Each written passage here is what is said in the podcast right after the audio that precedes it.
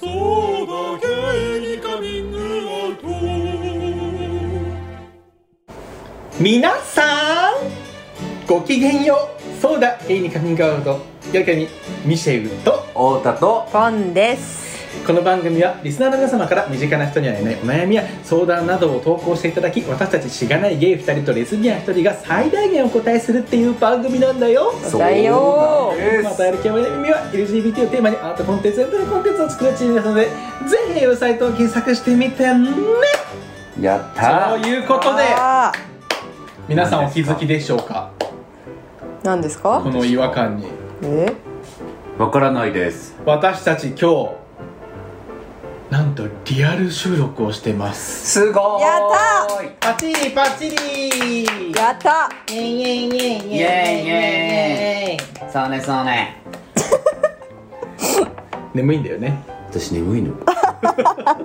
ごめんなさい本当に皆さん東京に来たばっか りでねえなんかそう最近やっぱり多分ストレス感じてるんですね、多分あらそうなのわかんないけどなあんからまあ週1ぐらいで朝まで飲んじゃう、え結構やすってごるいねねうん結構やってるの結構やってるねうんまあやってない週もあるよもちろんうんけど昨日もう朝まで飲んでしまってそういう事今日実もだねこのね後私たちはい飲みに行ったりするんで、うんでも全然元気ですよやってこやってこ拍手したらいいと思ってるしわかるか、うん大久丈々のリアル収録でちょっと夫そうだなんねか緊張しちゃうよねわかるそうだねあんまなんかちょっと目を合わ せそうだから目てをつけたく ない目を合わせたく目ないちょをっとねうんこの前もちょっとなんかみんなで下ね向こうあうのんいろいろ遊びに行ったり3人でしてたんだけうんどその時に私こんなに目を合わせてなかったんだなんて今気づいた今初めて目合ったかもしれない2人こんな気持ち悪い会話やっぱオンラインが限界なんかいや普通になんか対面でこんな気持ち悪い会話できないそうかも本当にそうかもうん、なんか不思議な気持ちになってる今なん確かかにもうちょっと普通の人として生きてるじゃん、そうなんだよね日頃ねそうだねそうだこんねな変な会話対面でしたことなかなかないから、ちょっと恥ずかしくなってきちゃうよだってねもう3年だぶけりどじゃん頑張らないいやそういかやも本当にそうなの3年ぶりぐらいよあの、コロナが始まってそうだね多分してないあったりはもちろんねこのして3た年け間どしてるけど、うん収録はなんか違和感あるもんだって今そうだね私なんかだってミシェルさんに関しては2年ぐらい会ってなかったもんリアルあってるそうだねでそうそうそうそう会ってそうななのかよったうんすごい時代だよねそうだ確ねかにね本当に、だってほんの20年前とかだったら電話ぐらいしかやるもんなかったんだいよやそそううだよだよねねそしたらもうスカイプがもうスカイプ最スカイプ最新あでも20年前スカイプあったあったあったあったすごいあったけそどうかあったけどもうすごいツールだったそうパだよソねコンでやるすごいツールって感じうんそうそうでスマホなんかだってなかったうし、ん WindowsXP だったからね XP そっか懐かしいねそうだねそうか PC についてるカメラがついてる人だけできるみたいなやつねそういやそうだよ iPod がね猛威を振るって、ねえうんクラシック iPod タッチそうねないやつねこんこの話いつもある話してても別に楽しそくうないだねそうだ聞いてねる人も多分全然なんかあのとりあえず話さないとっあていのうそうだよねーあうちらのアイスブレイクだったよね今のでもさ思ったんだけどさ、うちらリアルイベントマジ大丈夫これこれさ3人で喋るだけでこんなにギクシャクしてるの確にかに確90人がそれ見に来んのよ確かにやばいねやばいねなんか練習すしないとダメだねうんうんなんかさ一番恥ずいのがさ、うんなんかなんていうの必死になって「はい」になっちゃってる感じになったらめっちあゃあ恥ずくそないうだねやべえやべえマジやべえ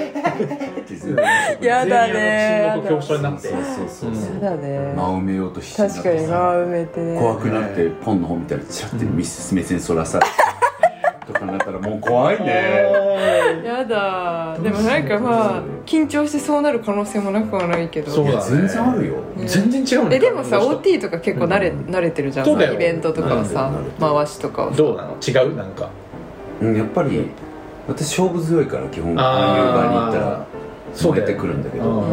うんてかもう公演とかもずっと一時期昔やってたからはいはいはいまあもう慣れてるもんね本当に聞く気ないフロアの方が燃えるタイプだからあーすげえなるほどねああいいねあ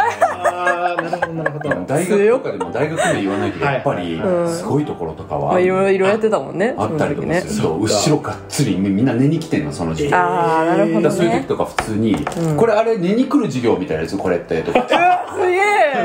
あるよねわかるみた いなでも残念でした声が大きいので寝れませえマジで それやってたのすげえそう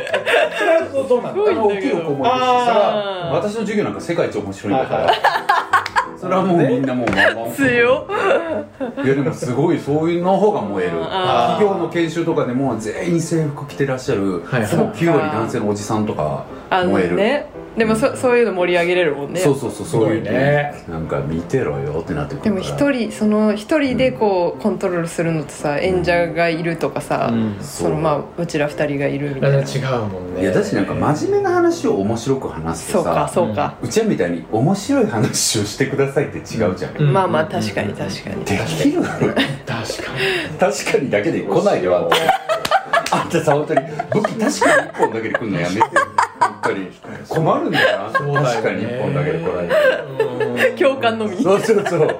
話題結構ゼロ共感のみ本当にやめてねそれ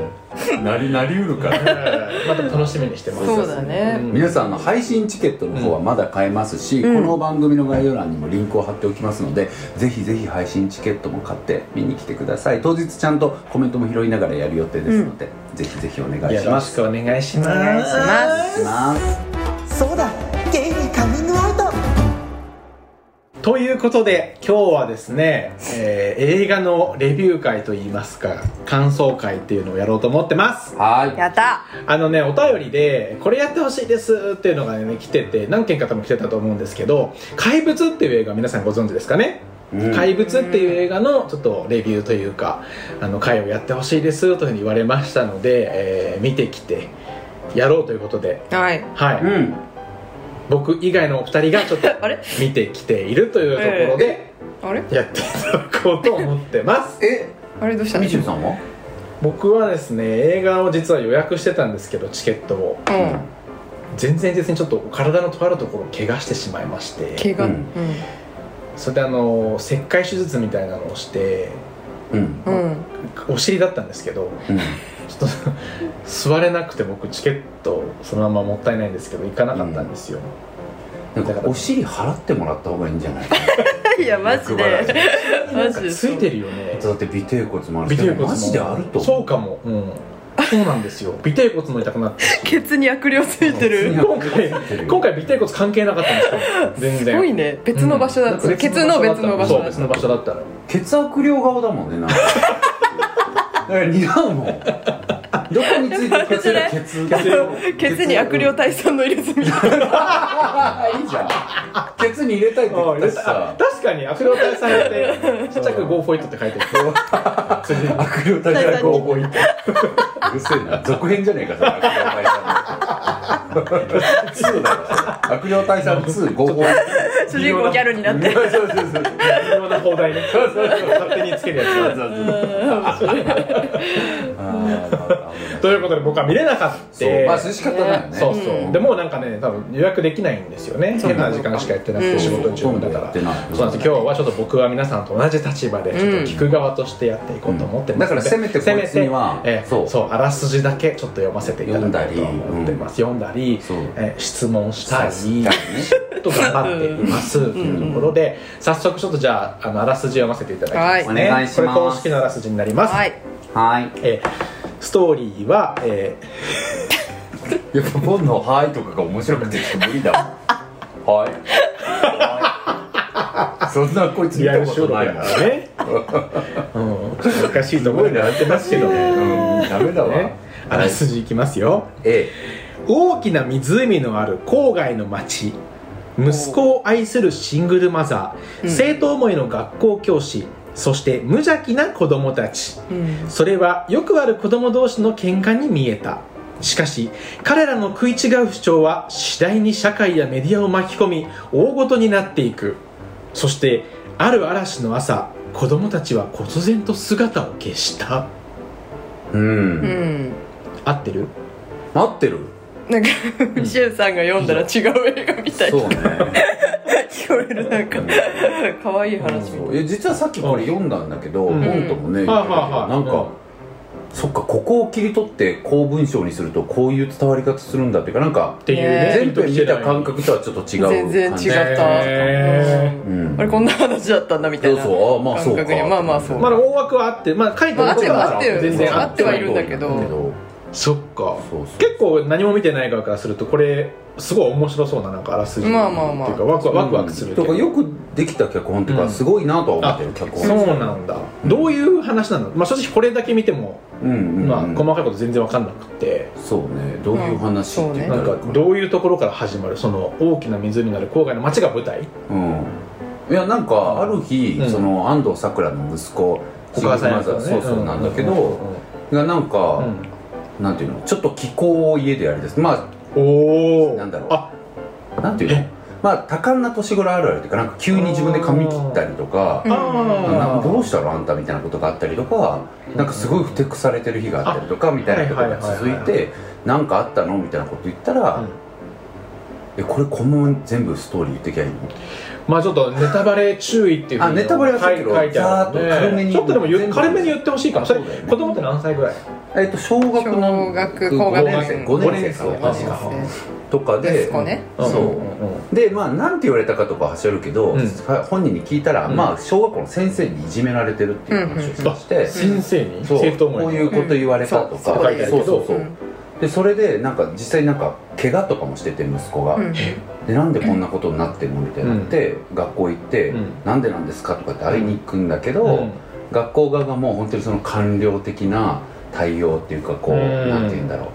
こう火消しばっかりを優先しはいたはいはい対応みたいなことをしてきて、うん台本を読むみたいな文章しか言わあーそうなんか本当にその、うん子供と向き合っうん子供のなんだろう気持ちを考えて今いるほ目の前の保護者とちゃんと向き合うみたいなこと全然やってくれなくて、で安藤サクラもなんか泣いてきれるみたいな感じのことがあり、うんっていうところからまず始まっていくんだけど、でそこからその先生役が瑛太なんだけど、うんだから瑛太もなんかめっちゃ最初の描写取り方としては、うんなんか謝る気のないなんかこう終わってる先生役っぽい感じなにいみたないるなうんうんむすっとしてねそうそうそう、えでも後々分かっていくのは学校側から、うんなんかこういう対応しなさいとか言われた通りにやあーっててみたいなことで本人は全然いい先生なんうです実際はーん本当にで生子徒思供いだたちそう本当に子供たちに寄り添ってやっててみたいなことがあってうんうんうんなんだけど、うんそこからどういう展開になっていくなないんかうまあその台風台風嵐が来るってね書いてあるんですけまどあ終盤はそうなんだけどまあでもなんなんかごめんなその彼らの食い違う主張ってのは何なのその先生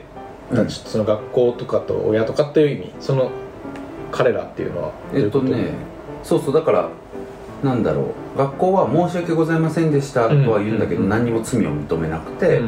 で安藤サクラはいやあんたがやったんでしょ謝んなさいよとか、うんなんかそういう感じになるんだけど、うんうんうん本人も謝ったりしないし、うんうんで子供ああ瑛太がねそうそうそう、で子供の仲いい男の子を見つけるというか、この子が仲いい子なんだって大人が、まあ、気づくんだけど、はいはいはいはいその子に証言みたいなのさせたら、うんなんか堀先生僕瑛太が、はいはい先生がうんなんちゃら君を殴ってましたとか、うんえーそういうことを証言したりしてやっぱりそうなんだみたいになって、あーうんでそれで謝罪会見みたいなことになるほど、うんなって。で意見がまなたって食いいくん違だってけるど本当は先生はそんなことやってなくて、はいはいはいはいはいで2人がなんかそうなってっちゃうんだけどなんかそのさあの男友達の子がなんであそこで嘘ついたのかはなんてだったんだろうねなんかそこをちゃんと書かれてるそうだねそその子もこは同ないんか、うん、同じ小学校同じクラスで同じでクラスそあーのなんか実際その先生が殴った殴ってないみたいな時うに、んなんか事件的なものが教室の中で一個起こって、あーでその仲いいとされてた今言ってた星川君っていう男の子と喧嘩みたいになるのねはいはいはいはい息子主人公の、はいはいあ安藤サクラの息子が、ねうんでそれそれがなんで起こったかみたいなことを多分書いて、そのあらすじでは書いてあーるなるほどなるほどなるほどうんうんうんでそれがその時にその先生が殴った殴ってないみたいな話から始まるみたいななるほどね、はあはあはあでなんかそういう先生視点の話とか安藤桜視点の話とかがあってへー最終的にその子供視点の話にもなっていくんだはけいど、はいはいそれで社会とかメディア巻き込むってことねあそうそのそうそう社会とかメディアを巻き込むに関してはその先生が殴ったので、うんあの記者会見を開いて、うんうんうんでそれを週刊誌とかはいがはいこはいう嗅ぎつけてみたいな、ねで先生はやめてみたいなはいはいはいそうそうでそのさっき言ってたなんか誰々視点みたいな話でいくと、うん一応物語の作り方としては3部構成になってて、でで最初がその安藤サクラのお母さん視点で,、で次が先生視点で、次が子供視点でっていうことで、まあ、1個の出来事を3つに分けてこうそうそう3周見てすいるく感ってじいうええ面白感じの作りにはなってうんなってるのね、なるほどねじゃあ一方その頃みたいなことだよはいはいはいはねいその2部ではいそうそうそうそう先生視点で言うとなんかクラスの男子同士がなんかすれ違ったりしてるなんか急にわーって喧嘩になったりとか「お前らどうしてん?」とうんかうん言ったりとかでおとなしかったその主人公と男の子がある時わーっと殴り合いになるシーンがあるんだけどその時とかもほんまは職員室に言わなあかんねんけどうんもう今日は言わんとくわみたいな感じうでんなんかまた2人とも仲良いやれよみたいな感じだったりとかするんだうけんどうんうんっていう感じで先生からするとなんかそれなんかどうしたのなあの子らみたいな感じだったけうどんある日そういう親が来て殴ってるとか言われてはいみたいなことが先生視点からするとっていうからあかあうんなるほどねうんそうその止めようとした時にちょっとだけ当たったっていうのあーで接触はあってんけどはいはいはい殴ってはいないっていそうそうそううそう事実としてはそう全然だから殴ったりとかもっと手を出したりとかうんうんうん暴言浴びせたりとか全然してないんだけうんうんどうんそれを言われたって本人らが言ってるからうんまあ事件になってうんうんうんうんるで最後本人たちパートが子供たちパートがあってうんで結局どういうことかっていうとそのあの主人公の、まあ、仲いい男の子が家庭で家庭内暴力すごい受けてて、うんでその家庭内暴力で言われてる言葉とか暴言とかを、あの先生にやられたっていう話を主人公が言っちゃうんだけどそれなんでかっていうと、それまあ主人公と A 君何君やったかな星川君星川君っていうか、うそうそう主人公と星川君っていううん星川君が、まあ、いわゆるおそらくゲイなのかトランスの子なのかわからんけど、うんうんうんまあクイアな面を持ってる子で、はいはいはいでその子が家で「お前の脳みそは豚の脳みそや」って言われたりとか、うんうんうんなんかその父親に先生がちょっと面会みたいなが家,、あ家に訪問する時間とかあるんだけど、その時にも「あいつは怪物ですよ」みたいな「うん人間じゃないですよ」みたいな,、うんうんうんなんかある中のもううんシングルファザーになってるなんか仕事辞めてちょっと狂っちゃってる父親、あー中村獅童さんそうが中村の獅人がそれやってて、はいでそういう意味であいつはもう化け物ですよみたいなこと言われてて、うんうんでなんかお前の店は豚の脳だってやられたりとか、うんうんうんうんまあなんか父親はそういうその子がクリアな面を持ってることに気づいてて、うんそれを強制しようってすごいうんうん殴ったり暴言吐いたりしてるのね、うんうんうんでそういう子が学校でもいじめられててそういう自分がちょっとおんいわゆる女の子っぽいみたいなことでうんうんいじめられてて女子とかからは守られてるんだけど、うんめちゃくちゃ可愛いんだよ男子数人からめっちゃ可愛い子ねで男子数人からわーっていじめられたりしてるっていうのがあって、でそれその子と仲良くしたら自分もいじめられるから主人公も仲良くしないようにしたりしてたんだけどなるほどねやっぱりちょっとしたふとした時のなんか、うんえっと、一緒にこう学校内の行事一緒にしたりとうんうんうかんするシーンの中で、うんやっぱり心が通い合っていく部分があって、二うんうんうん2人でこっそりというか遊ぶようになるうんうねんうんうんでなっていってでうん2人がまあすごく仲良くなっていってまだそういう恋愛感情とかもなんだろう、はいはいはい明確に2人が持っててるわけではないんだけど、うんうんうんなんかでもそういう感覚みたいなものを2人がお互いに感じ始めてるみはいはたいいはなうん描写があったりするんだよね。ううんんうんうんうんでもうすごいストーリーをずっと話してるけど うん楽しいね 見て見てないからいやでも超わかりやすいすごいでなそのうんある嵐の朝突然と姿を消したっていうのは二人がそういなくなった2人がなんか秘密基地みたいにうん見つけた、なんかトンネルの奥にある、うんうんなんかあの廃あの廃線ね廃線はいはいがはいうん線あ線の路ね電車が一個残ってうんうんうんてでその中で2人はいつもなんだろういろいろ遊んだりとかうんうんうん空想したりとかもずっとやってきててうんで、えーまあそんな感じで2人がなるんだけど、あなんか結局なんでじゃあ主人公が動揺し始めたかっていうと、その男の子とが引っ越すってことになるのよ。うんうんまあ、その父親うん確がか、まあ、放棄しうんてそうそううんなんかおばさんの家かにあなーんなるほかどねはいはいはいするなんか出されるみたいなはいはいなっちゃって、うんでその子と離れたくないし、うんうんでも家で父親はなんかこう合わせないようにしたりとかし始めて、主人公のお母主さ人ん公がえはいー星川君の父親星川君のパパが中村獅童があもうそうそう主人公と合わせないようにとかにして、でももう会えなくなるみたいな焦りとかがあって、うんうんうんいろいろこうなんだろうこう繊細な時期だからさ、うんわーってなってて、うでそれこそお母さんに「うんあんたなんでそんなことなってんの?」とかやった時に、うんまあ言ったらさ自分も星川君と同じ人間だって思ってるわけじゃん、うんで星川君は家で「お前は豚の脳だ」って言われたりとうんかしていく中でやっぱりうん小さくてもなんだろう自分の愛する人が言われてる言葉とかを内面化していってるし、はいはいはいなはんかそれがあってうんすごく傷つくし、はいとはいはいか感情が抱えきれない、うんうんうん好きな人にもう会えなくなるかもしれないという気持ちとか、うん星川君を守りたいという気持ちとかうんうんうん、星川君が豚の脳って言われてる、うん自分もそういうことなんだろうかうんみたいなこととか、なんかいろんなこうなんだろうその混乱した感情の中で、わーってなってて、お母さんに「どうしたの?」って言われた時に、なんか説明がつかなくて一番自分の隣人で善人であんる先生を悪人にしちゃったっていう、なるほどね先生にそういうこと言われたとか言っちゃうわけ、はいはいはいはい本当は中村獅童が言ってるんだけうんどうんうん先生にそう言われたんだとか言っちゃって、うんうんで何なんですかって言いに行ったら、うんまあ、さっきの対応になっちゃううんみたないるなほどね話なのよ、うん、えー、どうなっちゃうのかしらその後その後その体が枯れるのそうそうまあそれは見ていただいたらって感じかもしれないんだけどでもなんか校長がそうそうねねあの田中優子はいはさんがやっててすごいうん役なのよそれも、ん校長先生も校長先生で、なんか自分の孫をあの、えー、と駐車場で間違えて引き殺しちゃってて、ででそれで病んじゃうんだけど、はいはい自分が立場も責任があるから、旦那さんが引いたっていうことにして旦那さんが代わりに逮捕されて、でそれは噂でみんな回ってて、うんで先生その校長先生はそれを誰にもやっぱり言わずに、うん噂で回ってるのは多分知ってるだろうけど、うんもうなんていうかな生きる記憶を失った人みたいな設定なのね、でその人がさっき言った学校の官僚的な対応をす引っ張る人だから、うんまあ、割と作品の中では悪人っぽくん書かれてるというか、なんかもう個の尊厳よりも社会システムに魂売った人間みたいな感じとして書かれてるんだけどなんか最終的にはやっぱりその彼女があなんかすごいなんだろう子供たちにを守るっていう意識があったんだなとか、なんだろうな子供に対しての深いこう愛情と眼差しがある人だったんだっていうのが最後のうんやり取りでちょっと分かってるるシーンもあってそういうのはやっぱ坂本雄二節っていうかうんなんか伏線回収っていうよりもなんか、なんだろうなセリフとかそうだねセリフ立ち回り方によってなんかそれまでに出てきたセリフや彼女の立ち回りっていうのが一気にこう違う色に見えたりするみたいなことは、やっぱり坂本雄二の凄さだなっていう感じは思ったりは脚本家ね脚う本家んあそうねみたいな話でした、えー面白そう絶対早く見たい本当ですか、んちょっともう頭回ってなくて説明するの大変いでやすからねすごいよくわか頭めっちゃ回ってるよ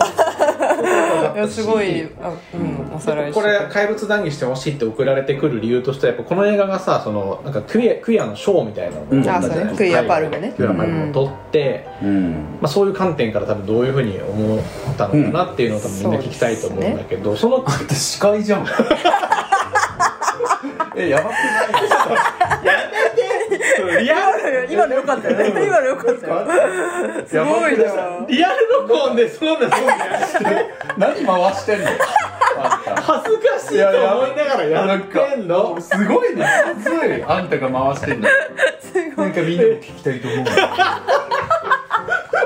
でも最悪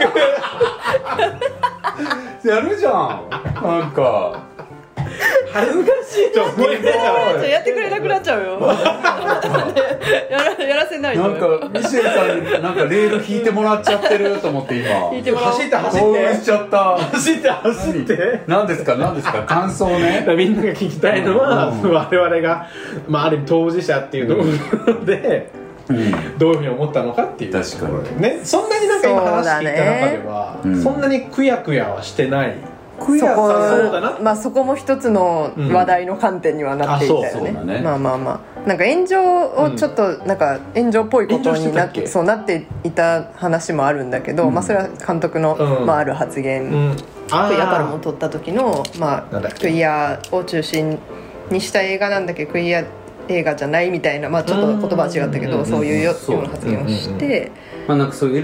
LGBTQ について描こうと思ったわけではないとか、うんなんかそういうこととかね、まあ、一つのテーマにはしているそがうみたい少な。年たちのなんかそういうこうね多感な心を描きたかったみたいなあそれそうだでねそれ言ったのにクイアパルムもらうんかいみたいな炎上をしてたあーそうだったねそうだったねそうで、まあ、そそれに関してはさなんかその、まあ、ずっとさこうそうやってこう存在を消されてきたみたいなのが、うんまあ、業界としてはあるから、まあ、発言としてはそんなよいい発言ではなかったなとは思うけど、うんまあ、多分もう監督もそういうこと全部分かっていて、うんで今うんこうまたスタッフとこう話したりとかしてるみたいな。はいはいはいはいこうインタビューとかでちらっとそういうのを読んだから、まあ、それに関しては私はなんかあんまり置い何もとい思てわっなていと感いじうかわかるわかるうんうんうん何も思わずになんかそこを原理主義的になっていくとねそうそうそうなんかそうやっぱそう是枝さんって十二分に本当に真剣に勉強しうんて本当にそうだと思うやってる人、うんうんうんなんかだってああいうこと突き詰め出すと当事者性のないことについて語らないでくださいになっていっちゃうやんかいや本当そうだと思うなんかそれはやっぱ危険っていうか、うんやっぱり当事者性がなくてもその人を理解したいとか、うんなんかしきれへんし、うんどうしてもなんやろ当事者性がないテーマって、まあ、感動ポルノにどうしても近づく部分やん、相手をこうなんだろう、美しく捉えようとしきりにするとかって、うんうんなんか僕らが身体障害を抱えて生きてきた人の人生はいはいはいをなんかこう理解しようとするときにきっとそれは美しいものなんではないかとか理解しようとするのってある意味感動ポルノ的じゃんう。んうんなんかそういう意味ではなんか他者っていうものがそういうマイノリティ性みたいなものにこう入り込もうとすると、どうしてもそういう部分は出てしまうからこそ、ごめんね戻すと、うんうん本が言う通りでなんかそこに対してこう排他的になりすぎるとそうだねなんかじゃあ人間分かり合えないじゃんっていうかそう分だかより合えないっていうか分かり合おうとすることを、うんなんかよしとしないっていうことになるじゃんって、うん僕は結構思うからでそもなんう賛か同まうんあその私これで結構賛同じゃレーなルい引いてくんないもうやめた もう共感のも方う もう終わっちゃうもうもうねもうえ選手だ からもうもう観覧モードになまるたまたいけるからまたいけるうんままたたまた戻せるか一ら旦はちょっと落ち着いてるから一旦観覧モードでそうそうそうそうだからなんか、うん是枝監督の作品をまあ全部見てるわけではないけど、うんまあ、大体のやつ見てるんだけど、うんやっぱりなんかその監督のスタンスとかをなんとなく知ってると、うんまあ、そういうこう雑に描く人じゃないっていうのを、うんそういうまあ、テーマに対してすごく誠実に取り組んできたみたいなことをなんとなく知ってるから、うんやっぱそれに対してなんか、まああ、甘くなるじゃないけどなんかやっぱうんうんうんちゃんと作ってくれてるんだろうなと思って、なんかその炎上をこう冷静に見ていた気がするな。うんうんうんそうね自分としてはなんか何点だったの何点とかってえどれぐらいこの映画うんじ、だけで言うと、うん5点中5点中か小数点1位までいや難しいえっと好きか嫌いか観点でいいのうんうん好きか嫌いかの5点で言うと、2あらああうんそうなんだうん私も好きか嫌いかで言うとあら2.3ぐらいかえじゃあ映画としてのうん芸術としての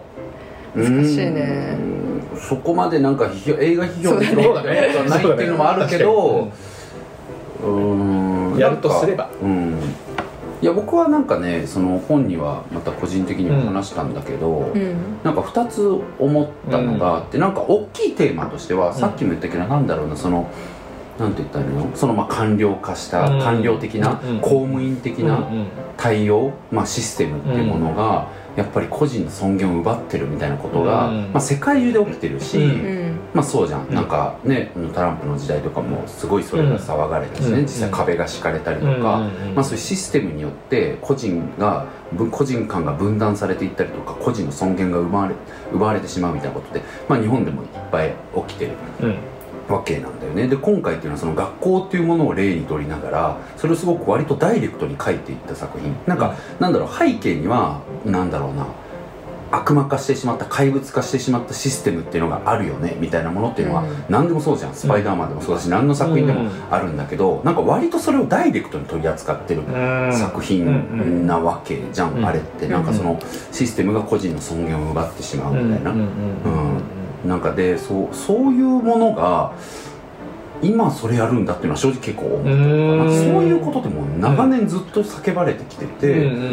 んて、で僕はなんかインスタとかにも上げたんだけど、うんなんかイスラエル賞を取った時に村上春樹が「壁と卵」っていうスピーチうんうんしたんだけど、今言ったような話をするのよ、僕は小説家として、うなんんか壁と卵があるとですねなんだろうその壁というシステムという壁がこの世界中にある時に、うんそれの前で儚くも割れていく人々うんたば卵に私は必ず寄り添ってうん物書きをし続けたいっていう話をなんかその壁に側に立って書くっていうことに小説家何の意味があるんだろうかみたいな話をしててで僕らは一人一人卵でみたいな話を、まあ、してんのよそうそうでそれが正しいかどうかを評価する気は僕はないとその卵がどう考えてるかっていうの卵が何かをしようとするときにそれが正しいか正しくないか時代とか歴史が決めることじゃんうんうんなんか僕らがねなんか一個人としてパレードに参加しようって思った時に、うんうんうんそれがなんか変なことだっていう人がいたりとか素晴らしいことだとかいう人いるけど、そういうことがどうやって決まるかっていったら時代があったりとか、うん歴史があることで決まっていくじゃん、うんうんうん、だからその正しいかどうかを決める側に立つ気はなくて、うんただ個人のそれぞれの個人がどういうなんか生温かいものを抱えて生きてるかってことにちゃんと寄り添って書きたいその尊厳を書きたいみたいな話をしてて、で、まあ、村上春樹はそういうつもりで小説書いてきてますよみたいな話をのそのスピーチがすごい話題になったんだけど、うん当時もそれが10年うん以上前だと思うし、なんかそういう違和感ってもう昔からみんな抱えてるし、なんか今言ったテーマってもう昔からあるし、なんなら今ってなんかあごめんねようやく言いたいことを思い出してきたんだけど、なんかもう一個先に行ってる気がしてて今の人たちって、うんなんかそういうこうシステムがつい個個の尊厳を奪いがちなことをみんな理解もしてるし、うんなんだろう僕なんか教育現場に今結構仕事に関わる機会が多いから、うんやっぱり先生たちとかいろんな教育関係者たちがいかに子どもの尊厳それぞれの子どもたちが持ってる個性とかをうんどうやって我々が奪わずに入れるかっていうこととかって命かけて考えたり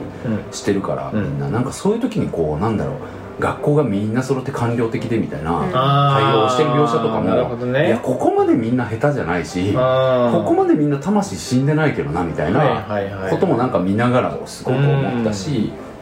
なんかあそうああいう書き方になんか今の人ってエクスタシー感じるのかって言ったら違う気がして例えば、うんなんかその先生たちみんなで集まるシーン、あ集集まって謝るシーンなるほどねあるのよみんな、うんもう今は何にも言わない方がうまくいくじゃないか。はいはい瑛太お前も黙っとけみたいなシーンがあるんだけど、はいはい例えばそこで角田ってあの東京ゼロの角ちゃんがいるんだけど、角ちゃんが「僕はおかしいと思いますね」とか急に言い出すとかの方がうん今の人ってみんな見ててカタルシスがあるっていうかだしなんかそっちの方がリアルリアルじゃんで分かだからるあると思うんだよね、なんか「もういいんじゃないですか」って言っちゃうとか。うんうんうんうんでもそれをやりだすと、んあの2時間の物語の中で軸からずれていくからドラマじゃないそうそうドラマじゃないと書けなくくなっていく、うんうんうんっていうのもあるから一旦あのシーンではやっぱり教員たちが一軍となって、もうみんな官僚的な対応をするっていううんうんうん描写しかできない意味は分かるんだけど、うんうんうんなんかああいうこうなんだろううん悪魔化してしまった怪物化してしまったシステムうんにみんなこう乗っかってるよねみたいな描写、うんあかんなちょっとあんま頭働いてないななんかそういうものが今、うんみんなが本当だーって思えるのかなっていうことが僕はうん違和で感も分かる分かだからるそういうなんか意味で新しさを感じな感いとじいなうかったのそうそうはいはいはいだって今って本当にみんなコロナも経験してさうんなんか集まらずとも働けるんだとかさ、うんうんうんうんなんかいろんな生き方あるんだとかさ、うだからシステムっていうものってもっとハックできるんだとか,、うんなんかシステムと自分ってもっとうまく関われるのかもしれないとかってみんなが思ってるし、うんなんかそこにみんな工夫し始めてるのにこうやってなんかシステムがまた個人の尊厳を奪ってしまうみたいな描写を今することが本当に新しさを感じないというか、そうだよなんねかで必要だったのかなって思って。そうでなんかその話をさ OT とさ、この間ちょっとこううん話してたじゃん、うんでその時に思ってたのがなんかそれそのなんか個人がまあ大きな体制にみたいな話がなんか結構なんだろうな、うん、装置になってるというか、うんうんうんまあ、装置的そうね装置的なになってる感じでなんかそれが別にメインテーマというよりは、うんなんかそのまあ怪物っていうことに対してこの人はこっちから見ると怪物じゃないけどこっちから見たら怪物ですっていうことってあるよね、みたいなうんうんうんことがまあ一番のその一番大きいレイヤーの多分テーうんうんうんそうだマで、ねその中に体制の話があって、うん誰もが怪物であり怪物ではないみたいなね、そうそうそうそう、だからその誰もが怪物である怪物ではないを伝えるための装置じゃん今の,、うんあのその体制の話うんうんって、でそのなんか何かを伝えるための装置って映画の中にはすごくいろいろ存在するんだけど、うんそれのなんかリアリティラインみたいなことがなんかうんうんちょっとずれてる感じうんの感そう覚がすごいあそっういてうことかそうだね、うんそうそうそうでそれがさっき僕が言ったような感覚そうそうそうそうなるほそどうだからそんなにみんなシステムに踊らされへんし、ううんまい関わり方って今みんなできてるのがもうちょっとリアリティ、うんで今それが多分あの描き方としてデフォルメをしてるねんけどそのデフォルメの仕方がなんかちょっとずつ自分の中ではずれてて、うんだんだん全然リアルに感じなくなってわかるわかいるわかってるわかる入ってこないみたいなことなるがほどねなんかデフォルメは必要なんやけども、なんかやっぱりリアリティを外れるラインのデフォルメだったよねっていうのが僕もすごい思ったからなんかそこがうんなんか今この書き方かっていうのそうだからそれがなんか何かのためにそうなってしまっている感を感じてしまって、うんその何か違うことを伝えるためにとか、うん大きなテーマのためになるほどねそういうことをしてるっていう風になってなんか動かされてる感というか、うん結構あっうんてセリフも含め意図が意図を感じちゃうが、でもちろんなんかそのセリフですごくグッとくるものもたくさんあったし、うんまあ、最後のその田中陽子さんの,、うんあのセリフとかは素晴らしいセリフ、んえー素敵なセリフがあるし、うんそれすごく心に残ってんねんけど、うん残ったねなんかそれが単体ですごく力を発揮してるイメージなるほどねなんかあそこで持っていっちゃったって感そうじそうそうそうそうそうラストの素晴らしさのとこそろうやでねん持っていっちゃうだからなんがあかったよね私はもう感覚としてはすごいいいセリフがいきなり来たみたいな感覚になってうんわかるわかるその時点そうなでんねなるほどねそうそれだからいいねんけど、わかるわかる、なんかねはあ引っかかるところが結構多くてその脚本とかテーマに全てが動かされている感覚っていうのうがんすそごうねまあそうするしかないのが映画なんやけど、うんだから本当ポンの言う通りでただやりすぎるとやりすぎるとっていうかうん、なんかリアリティなラインを外れていってしまってたなっていうのがうん思って、そこがなんか入っていきづらかったなそうそうそうとかっていうのなるがほどねなんやろそのさ多分ね真面目なめ映っ画ちゃなの塩にうん梅それってすごい塩梅やし、うんデフォルメはデフォルメでデフォルメしてた方がいい映画とかも全ある然あるあるよねあるねんけど、なんかもう分からんうちらのその当事者性みたいなことで、そこに対してうんそのテーマに対して厳しくなっているみたいなこともあるとは思うねんけど、うんそうじゃない別のところでもうなんかすごい違和感が重なっていて、うんいやそんなことせんやろみたいなことがうん結構あったかなるら、ほどねまあ、それは「怪物」っていうタイトルに準じてその怪物っぽく見えるように描写されてるからそうやねんけ怪ど、物だあれだっつってるもんねそうででもも全員下手くそすぎて、うんなんかそのだからいろんなこうなんだろうそういうこうなんていうのこう、うんまあ、体制、うんまあ、システム化してしまってるうんものが暴力的に私たちに覆いかぶさってくうるんみたいなことは常にあっても、うんそのリアリティラインを超えてるっていうのはやっぱりその中にもみんな本当はもっとうまくやれたりとか、ううんまいこと相手に伝えれたりするわけじゃん実際は。うんなんだけどなんか今回の映画は登場人物全員がやることやることを恨みに出るというか、うん全員大作家映画ってう感じ、んなるほどねなんかみんなちょっとあれなのかなみたいな天中殺うんですなんか そういう感じのなんかいや映画でとかももそうそうななんんかかあの運気死んでるねみたいなわ悪い方の奇跡全部起こそっうてそうそうそうそう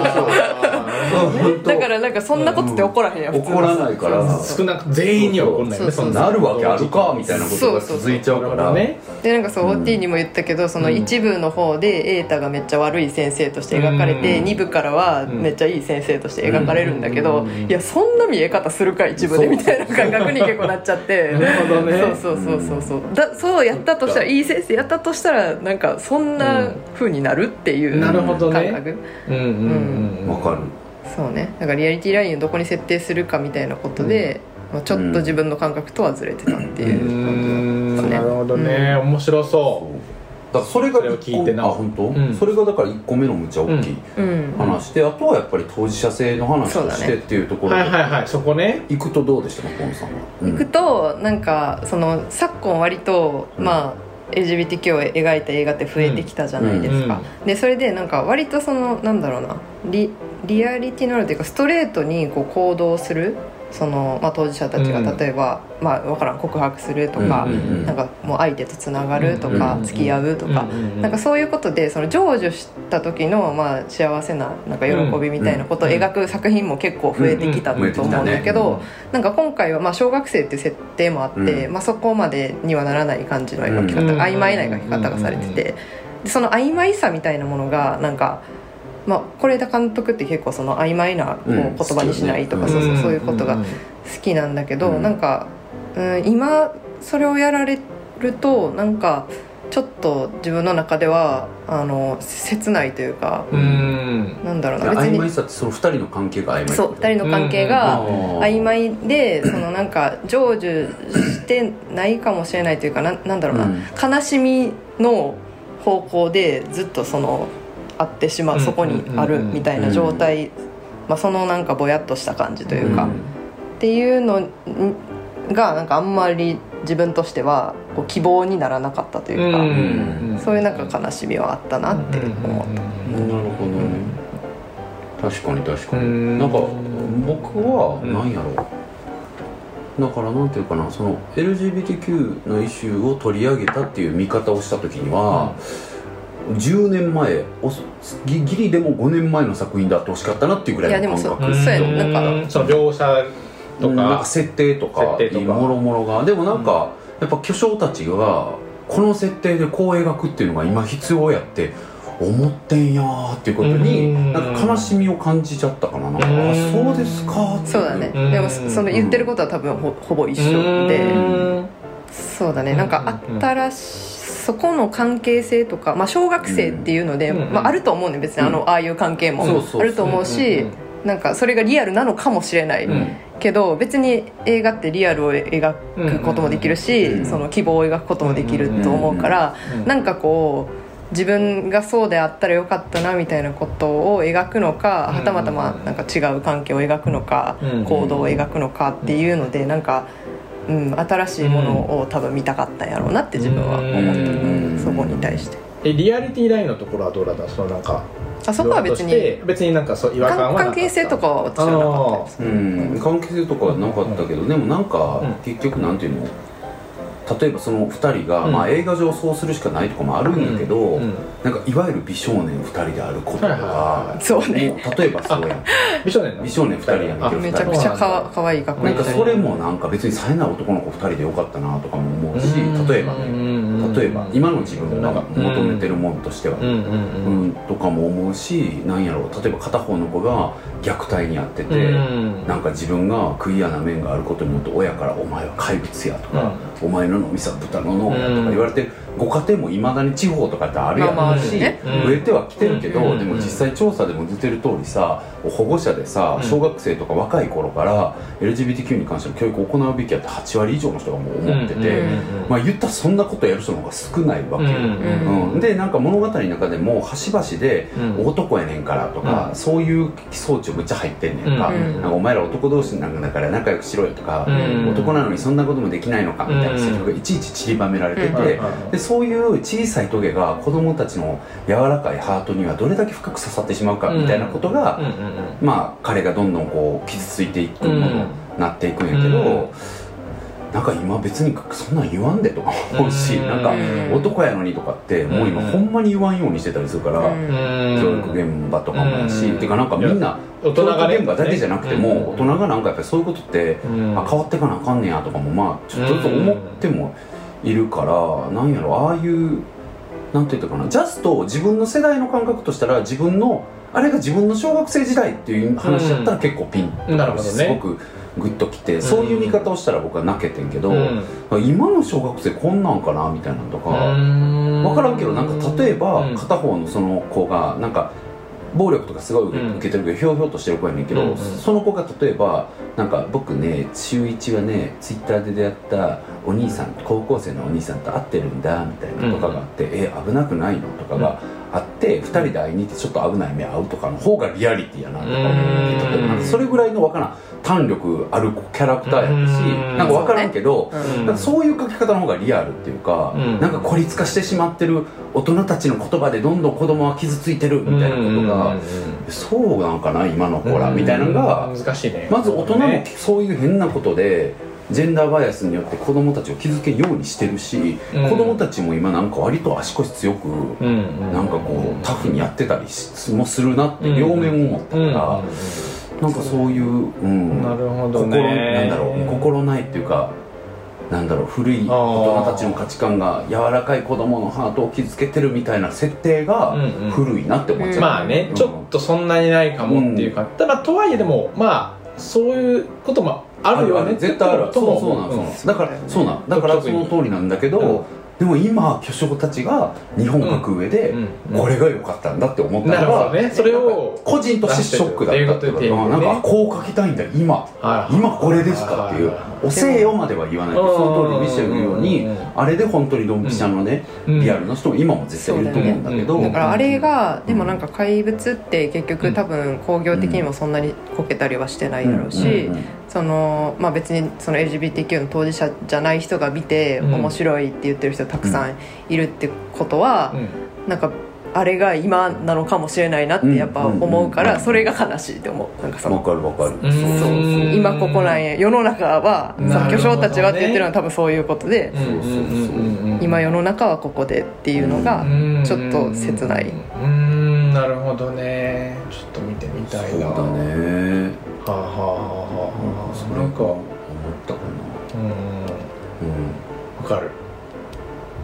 どこらへんか今言ってたことと か大体全 部とわかる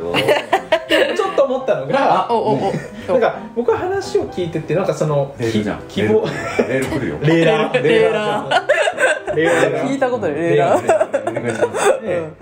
なんか知りたいなんかうん一方で、うん一ち方ょっでと希望も感じたんだよねなんかその、ほうほう要はその中村獅童とかみたいなものをまあすごい良くないものとしてあーまあ分かりやすく描いてるじゃん、うんそう良くないものだよっていうものとして描かれてること自体がそのなんかちょっあわかとる希望わはかるそこにはちょっと希望そをれ感はじるといそううだかし、そもそもあの新しい新しくないみたいな話で言ったら、まあ、OT とも話したけど、うんその小学生の男の子2人がそういう関係になっているものっていうのを見たことありますかで言うとそんなにないかもってうん思うんううしんそういう面では確かになんかいいなってそうだよねな思んったかけどね。そうんうもちろん新しいし前進はしてるんやけど、まあ、ただジャスうトんうんうん一人のうんセクマイ男性35歳としてああここなんや今っていう感じに思ったっていうへーちょっと見てみたい早くうん見てみないとわからんなうんでも最後のセリフがやっぱ素晴らしかったいやあれよは最後のそのえちょっとどの役の子かあでもそれまでもないそ方のが主いい人か公ながあそうそうあどの役の子が言うセリフなのその素田晴らし中いセさリんフは田中校長あがへなんか最後二人で話二人がなんかたまたま居合わせえ主て人公とそうんで言ったらなんだろう全てを狂わせてる二人なわけよ、うんうんが本そ当うにだねみんながわーって探し回ってる校内で、へー音楽性パーって出会っちゃうシーンがあってチェイス最後そう最後最後、へでその子でんその男の子がうん「嘘ついちゃったんだ」って言ったら、うんあそれ言っちゃうのそれ内容ダメダメダメダメダメダメダメダメ言っちゃダうメダメダメダメダメセリフも言わない方がいいセリフも言わない方がいすいごいいいのにそこはだからみんな見あてそくこだはさいねしょあの本だけ言っといて私うんそこでは泣いてますあのねやっぱ良すぎたなんか私もって顔して私るは高級何やねん今のずっと数十分何やったやられとるやないかやいやでもそれほどのやっぱ坂本いや本当に武士やったよそうね私結構やっぱ坂本雄二節全開やったと思う全部ですけどえー全部ちょっとそこはじゃあ僕楽しみにしてうん見たいけどちょっ結構でもなんか、とんとこ遅そうだなうん、そのあそこのセリフだけうはやっぱ今の現代人に支えになる言葉やなってあ私もそう思うへー結構支えになってる支えになってる、うん僕もえあ見てないんだダメダメダメあんた今支えないじゃんあれ見てない自分の足で支えてまーかわいそう蹴ってやろうあとすぐこけんだからポンでもなんかすやさめてそ膝のも尻も尻も尻の量そがの是枝監督がさいろんなその映画でさ、まあ曖昧であることみたいなことを、まあ、大切にしているような感じがするみたいなこと友達とうもん話してたんだけど、まあ、その例えば LGBTQ の、えっと、差別に対するこう抗議であるとかそういう活動みたいなものに対して、うんまあ、それが正しいかどうかみたいなことも、うんにも是枝監督は別に言わないというか、うんその正語を出さないっていうスタンス。うんうんうんうんうんなんだけどあのセリフだけはなんかそういうこう活動してる人たちにもめっちゃ響くやろうなってへー思ったからうんなんかそれその活動とかの一番根源にあるような大切なマインドを多分表したセリフにもなってるからえーなんかそそううねだねって思った絶対言わないで何文字怖い結構なもんです結構なことうんいやでも予想できるからなんか何かす僕はなんか自己文章とかなんか端くれだけどまあ書いたりするからはい思うのはなんか映画見ててもなんかその大事なセリフを言わせちゃう脚本家の人と言わせない人がいるじゃん、うんうん大事なことほど感じてほしいというかうんそうだねセリフにしないってはいいはういはいはい作家演出家たちもいる中で、まあ、坂本さんはそれをセリフにするっていう人じゃん、うんでもそれってやっぱむずいのがさ他の監督で誰とか言わないけどなんか見ててさうわこれが言いたかったんだろうなっていうあそうセねリフが最後に来うんまあてそれが滑ってるケースってうんあるある大量にあるじなゃんんか言わせてるなって言わせてるしキャラが死んじゃうやつね死んじゃうやつとかもあるうんしそうキャラが死んじゃうってことキャラの個性がね、うんうんだしなんかこれを分からせたかったんだなっていう時にうんうんそれがさピンとこなかったりもしくは過剰だったりんもしくはすごく足りない言葉だったりすると難しいねはあってなっちゃうからうだからやっぱり過剰でもダメだし足りんなくてもダメだし、うんうんうん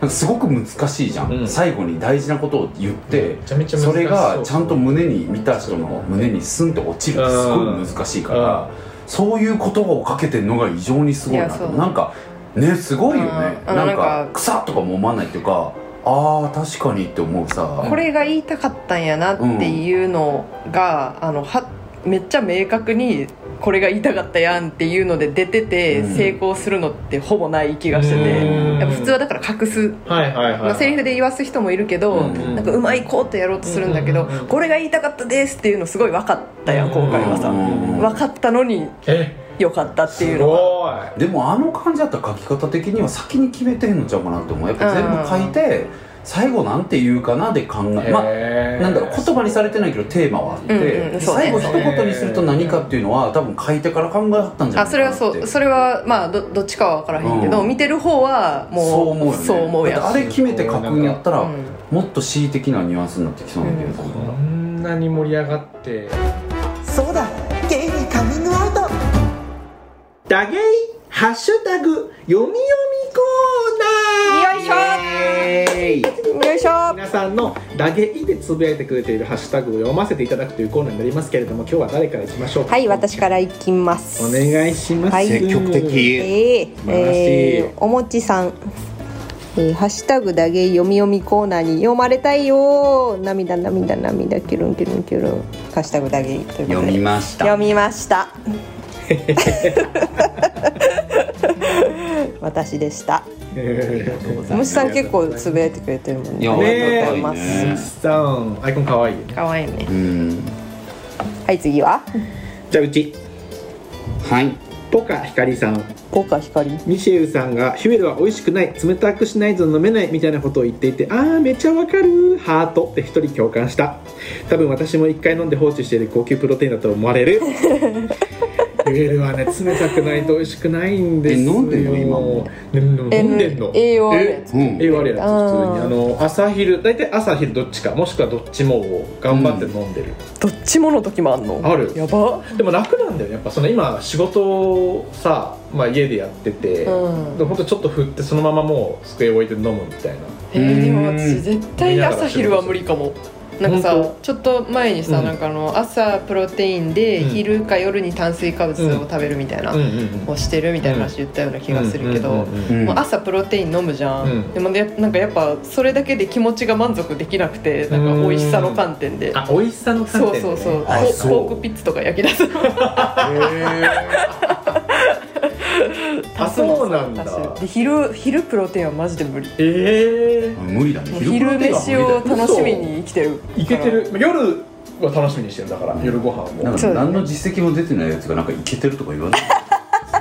いや今からでもね時々そううんそっかーとか思いながらお前から聞いても時々ちょっと飲めないパスタを飲思いめな食いってんだろどうせあ時々ね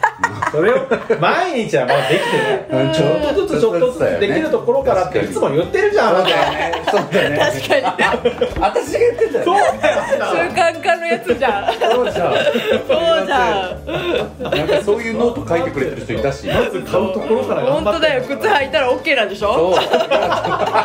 ジム行く時ねねバカにしないでよそれ実践してすごい変わったって書いてるいやすごいと思ったよああジム呼んだよおないジム行おいく行ってるだけですごいもんな飲んでんのよちゃんとそうそうそうそうでしょポンちゃんにおっしゃってまた食洗機も買あ買ったのったよあすごいめっちゃ使ってるあなんかツイート見たなんか人生変わっそたうマジ人生変わる あれやばいペエルよのねあれあらだるいからさ長いからわかるわかるねちょねちょしてるしわかるもうポンってそうなのしかも結構普通に取れるでしょ取れるし本当びっくりしたのが、ん割とカッピカピなあのお米のやつあー茶碗についたやつとかも、うんそのまんまでいけるそれは個人差があ りますそれは個人差がある個人差わかります個体差どんだけ置いてたの結構1時間ぐらいでカピンない書けるかなカピるカピるカピる水つけとかない納豆そうだからそのあ水つけてないんだつよけ多ない分見つけないんだつけないでもそれはそのまま全部取れ家る事舐めてるやつだダメはいせんべいさんです千麗さん全然全然のチケットすぐ買っておけばよかったごめんね再販で買えたらいいなということなんですけど変えたかなごめんなさい大田さんからも入れたけどねそうなんですよ再販本当にね枚数がそもそも少なかっそうなたんんでですすよけねど枚数がねあの12秒ぐらいで売れたん だよねいや本当になんか私の友達もなんか1回目で買えなくて、ちょっと再販トライする わって言ってくれてた子がいて、その子がブチギレて何をちょっと待ってゼロ秒で無理やっていけるいやわかる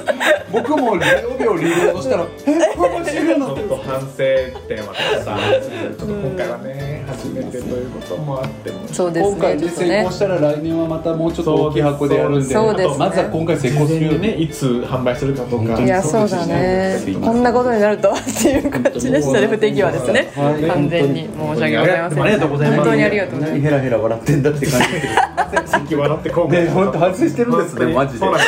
あのお通夜みたいな会議してるぐらい反省しいてるやんそでうそうでもなんか OT のあのなんていうのちょっとだけ撮ったやつあれおつやみたいだったから十分確かに十分伝わってる十分反省伝思いわっ誠ためっ意伝わったやろ素晴らちゃ伝わったうんしいです皆さんあの配信チケットはまだもちろん買えますのそうでですねえー今回のね番組の概要欄にもリンク貼っておりますので、うんうんそちらから番組じゃこの回の概要欄にもリンクが貼っておりますので、はい見ていただいてあとはお便りも番組の概要欄とかツイッターのプロフィール欄にリンクが貼っておりますのでそちらからお待ちしておりまお便すりいっぱい送ってねということでお願いし今ま日はすここまでにしようと思います皆さんありがとうございますありがとうございました西平となおぴょんとポンピョンでしたすごいぽんぴょんバイバーイ